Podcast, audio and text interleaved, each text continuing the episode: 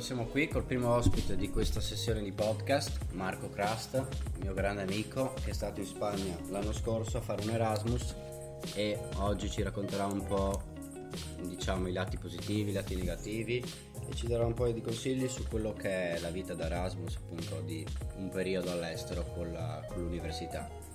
Quindi iniziamo un po' a introdurti, cosa dici? Ciao a tutti, sono Marco, sono uno studente di relazioni pubbliche e studio a Gorizia in provincia di Udine.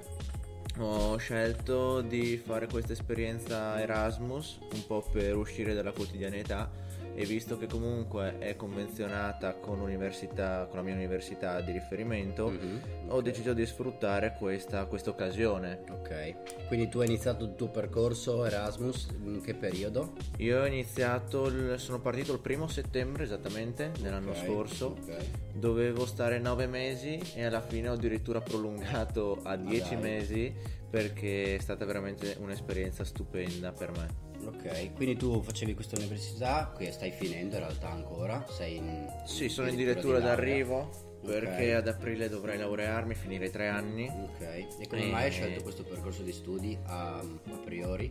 Io avevo scelto questo, questo, percorso, diciamo, perché era ciò che volevo già da, dopo le superiori. Cosa avevi fatto alle superiori? Io avevo fatto un ITC, quindi un tecnico commerciale, okay. economia, conti, però poi ho scoperto che non faceva per me e tant'è che mi, son, mi, trovavo bene con la gente, mi piaceva organizzare, mi okay. piaceva partecipare anche e allora ho detto perché non proviamo a buttarci sotto eh, questo ramo, uh-huh. quindi relazioni pubbliche e che appunto mi, fa, mi prepara per poi un'attività lavorativa che abbia a che fare tipo, con la gente. Ok. E quali sono un po' le materie che generalmente voi studiate appunto in questa università? C'è sicuramente lo studio della lingua italiana che ti insegnano come parlare, eccetera. Come rapportarti con le persone. Esattamente. Mm-hmm. Ti insegnano anche come scrivere, qual è il metodo magari più efficace per scrivere in un determinato contesto piuttosto che in un altro. Certo però ci sono anche certi punti di vista, ad esempio la psicologia, ci sono mm-hmm. diverse materie anche appunto più complicate. Sì, strettamente legate però all'ambito diciamo della persona. Della persona, certo. Quindi tu hai scelto di fare questo Erasmus e mm, appunto sei partito e la destinazione è stata scelta dall'università, l'hai scelta tu. Stiamo parlando appunto di Spagna, quindi a... Esatto, esattamente a Cordova. Ok. Nel sud della Spagna e, e niente, quando solitamente la richiesta, perché ovviamente bisogna fare una richiesta presso l'università. Ecco, spiegaci un attimo il processo che devi fare per poter step by step mandare una richiesta di Erasmus? Da dove si parte e dove si arriva? Innanzitutto c'è il sito di riferimento dell'università okay. che puoi consultare per vedere se hai tutti i requisiti. Per Perché tu ovviamente mandare. devi partire con un certo tipo di requisito. Esattamente, può essere un livello di lingua okay. in alcuni casi, sì. non nel mio ad esempio. Ok, quindi non era strettamente necessario conoscere lo spagnolo? No, l'unica cosa necessaria per qualsiasi Erasmus Erasmus è avere una certa media. Ok.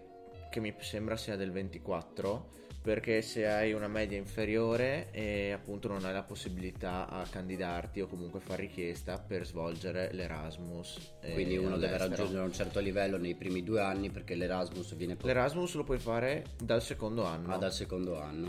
Alcuni casi eccezionali addirittura nel primo, però nel primo ti prendono il voto con cui sei uscito dalle superiori ed è poco usato perché, perché, appunto solitamente usano e suggeriscono di aspettare almeno il secondo anno così ti ambienti nella tua università mm-hmm. hai una certa media dai un po' di esami certo. e poi puoi valutare se fare o no ovviamente a discrezione della persona queste, questo tipo di esperienza ok Boh, passiamo un po' alla, alla destinazione, quindi alla location che tu hai vissuto per questi mesi.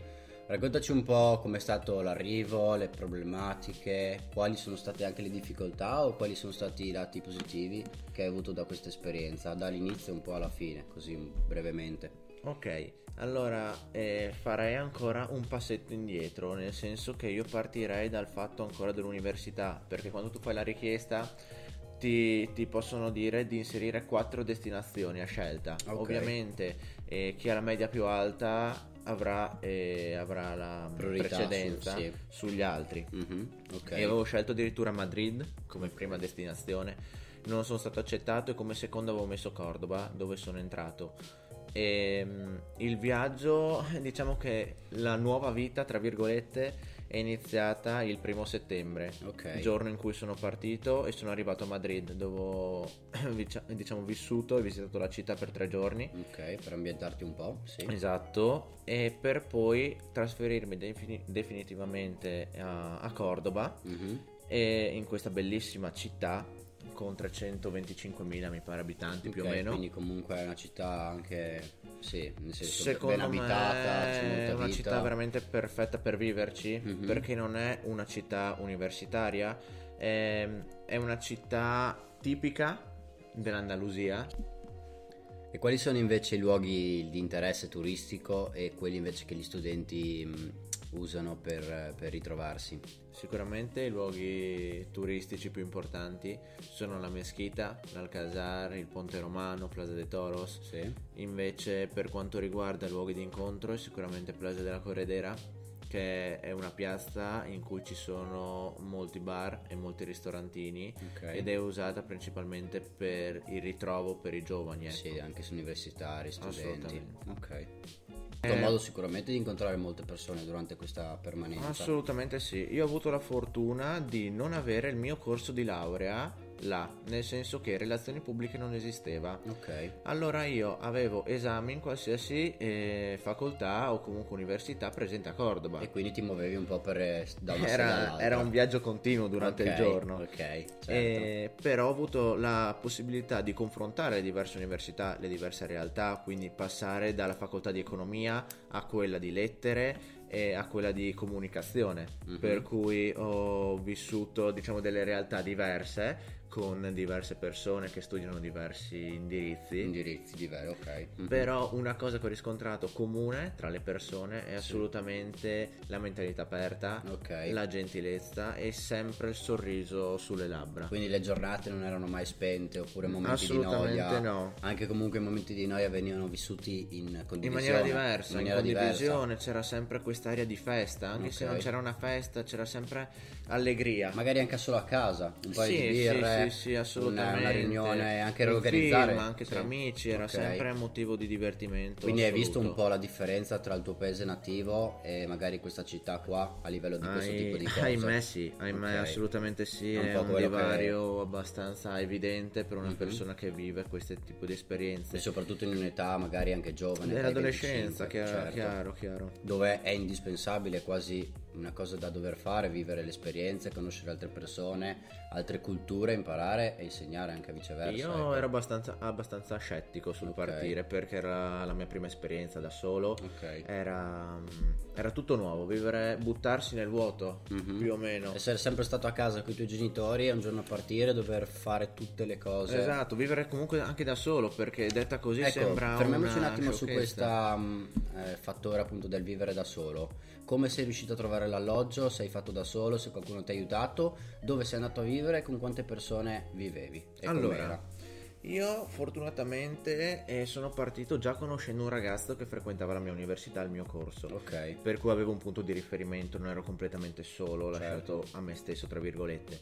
E lui a sua volta conosceva una ragazza che l'anno prima era già in Erasmus a Cordova. Ok. Quindi ci ha suggerito e ci ha dato il contatto ovviamente della persona con la casa migliore nel centro storico, quindi nel centro centro di Cordova, perché Mhm. seppur eh, con 320-325 mila abitanti il centro eh, non, è, non è troppo grande, Mhm. è, è assolutamente vivibile come città e Ok. gli spostamenti vengono effettuati per la maggior parte delle volte a piedi. Mm.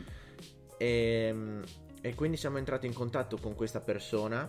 Abbiamo già riservato la casa, non la stanza ma la casa, che era una casa nel centro storico, ripeto, da sette persone, Ok. strutturata su due piani. Sì. Il primo piano eravamo in tre, con cucina e bagno autonomo, al secondo piano invece in quattro con cucina e bagno autonomo e sopra avevamo una terrazzona su cui poter fare grigliate o comunque Aperitivi, qualsiasi cosa. sì, trovarsi con gli amici. Quindi in ecco. totale eravate in sette in questo Eravamo in sette, eh, in questa struttura sì, qua. Sì, sì, sì, sì. E vi vedevate ogni giorno, quindi alzarsi, vedersi tutti i giorni. Esatto, poi po' ovviamente i pranzi. era, era da dover combaciare gli orari perché non erano Mhm. sempre gli stessi studiando, Quindi essendo anche gente mm, diversa, eh, certo. perché c'era gente tedesca, francese, colombiani. Ok. C'era veramente un misto. Da tutto un po' il mondo. E ecco. tant'è Mhm. che secondo me è un fattore essenziale questo, perché se tu vai in Erasmus e stai solo con italiani, Mm. secondo me non ha granché senso. Perché sei abituato comunque a un Sì, torni stile che non comune. ampli il tuo bagaglio culturale. Ok, ok, Se tu molto invece importante. esatto. cambi questa tua visione, perché tu sei è stato cresciuto comunque una visione abbastanza stretta del, ehm, della vita, Mhm. tra virgolette, e andare a parlare con persone che hanno vissuto cose completamente diverse dalle, Dalle tue, tue. ti, ti apre la mente, ti fa crescere, ti, ti fa capire anche quanto sia importante aiutare le altre persone, Ok, per perché è una cosa che aiutati. dopo ti viene Mhm. spontanea. Ok, naturale appunto. Che magari qui è una cosa che un po' non ci viene neanche mai insegnata dalle scuole superiori. Esattamente, Perché esattamente. vivendo nel tuo paese nativo, essendo un po' abituato a stare con i tuoi coetanei fin dalla- da- dall'inizio, sei un po' abituato a vivere con persone che ovviamente non ti danno questi stimoli. Assolutamente sì. E mm, quindi anche l'Erasmus è vivere proprio fuori all'estero con altre persone in casa, doversi non solo far da mangiare, pulire le cose, uscire, organizzarsi la giornata, ma appunto sapersi rapportare con, eh, con altri tipi di persone, con Esatto. culture e religioni anche diverse. Però scusa se intervengo. Sì, E non è tanto doversi rapportare perché è una cosa che ti viene spontanea Ok. nel corso del tempo. E, e anche ridurre la difficoltà di certe cose che magari in una realtà piccola dici, per esempio un viaggio, Mhm. e stai un sacco di tempo per organizzarlo tra amici, eccetera. Se tu sei in Erasmus con gente completamente diversa, con mentalità aperta, Mi ricordo che infatti voi siete stati appunto in Marocco Noi a fare un'esperienza. assolutamente Ed è stato sì. molto facile organizzarla. È stato come cosa. facilissimo e eravamo tutti amici perché lì sei tutti amici e, e ci siamo divertiti tantissimo vedendo realtà che vedi Ok. solitam- solitamente nei documentari Certo. perché non sono ovviamente visibili tutti i giorni anche passare una notte nel deserto del Sahara piuttosto che incontrare dei popoli nomadi che vivono realmente Mhm. nel deserto si Ok. spostano cioè sono delle esperienze abbastanza anche forti perché Sì. c'è gente che non ha niente Mm. e, però da secondo me almeno fare una volta nella vita. Ok, quindi l'Erasmus in primis è una cosa da dover fare, poi le Ah, esperienze relative oltretutto anche. Chiaramente, quindi ovvio. i relativi viaggi che poi puoi fare durante questo periodo. Esattamente. E- Non tutti ovviamente possono farlo perché solo chi ha l'università. Tu però è diciamo che hai lavorato, giusto? Hai avuto anche Io questa opportunità. sì. Se in un mezzo minuto ci spieghi cosa facevi per poter stare e fare. Brevemente, io sono andato per l'Erasmus, ricevevo del denaro da parte dell'università per riuscire a vivere, insomma. Ok. però io non mi sono mai accontentato. Io sono riuscito ad entrare in contatto con gruppi di spagnoli e quindi sono riuscito a fare il barista i Ok. fine settimana perché durante la settimana studiavo, appunto in un bar di ragazzi che avevano la mia età, quindi 23-24 anni Ok. e, e semplicemente così con eh, la tua propensione a parlare con le persone, la tua propensione a avere amici, eccetera, e tu vieni accolto veramente eh, a mani aperte da queste Ok. persone. Quindi tre lati positivi che hai portato diciamo a casa da questa esperienza. Assolutamente il bagaglio culturale, Ok. Secondo. e la lingua, Ok, la lingua, perché hai imparato comunque lo lo spagnolo. spagnolo, Ok. E ovviamente le persone, il clima che vivi con delle persone. Anche relativi così- contatti che comunque Che continui rimangono a nel tempo, rimangono Ok, nel tempo, certo. assolutamente. Mentre se c'è una cosa, può esserci che non ci sia, ma se c'è una cosa che non ti è piaciuta o che magari avresti cambiato o non avresti modificato, Secondo me per lo stile di vita che conducono meritano molto di più, nel Ok. senso che economicamente sono in crisi Certo. come anche l'Italia, però l'Ita- tanti italiani ostentano l- lo sperperare denaro Ok. per beni futili Mhm. quando secondo me dovrebbero pensare più alla mentalità, all'accoglienza e che appunto a tutte queste cose che secondo me diventano superflue. ok, bene, mi pare che abbiamo un po' diciamo passato tutti i punti più rilevanti. Sono appunto contento di averti avuto come ospite. Altrettanto. E spero che questa esperienza serva ad altre persone che vogliono eh, andare a fare un'esperienza simile in Erasmus. Ti saluto Marco e ci vediamo al prossimo podcast.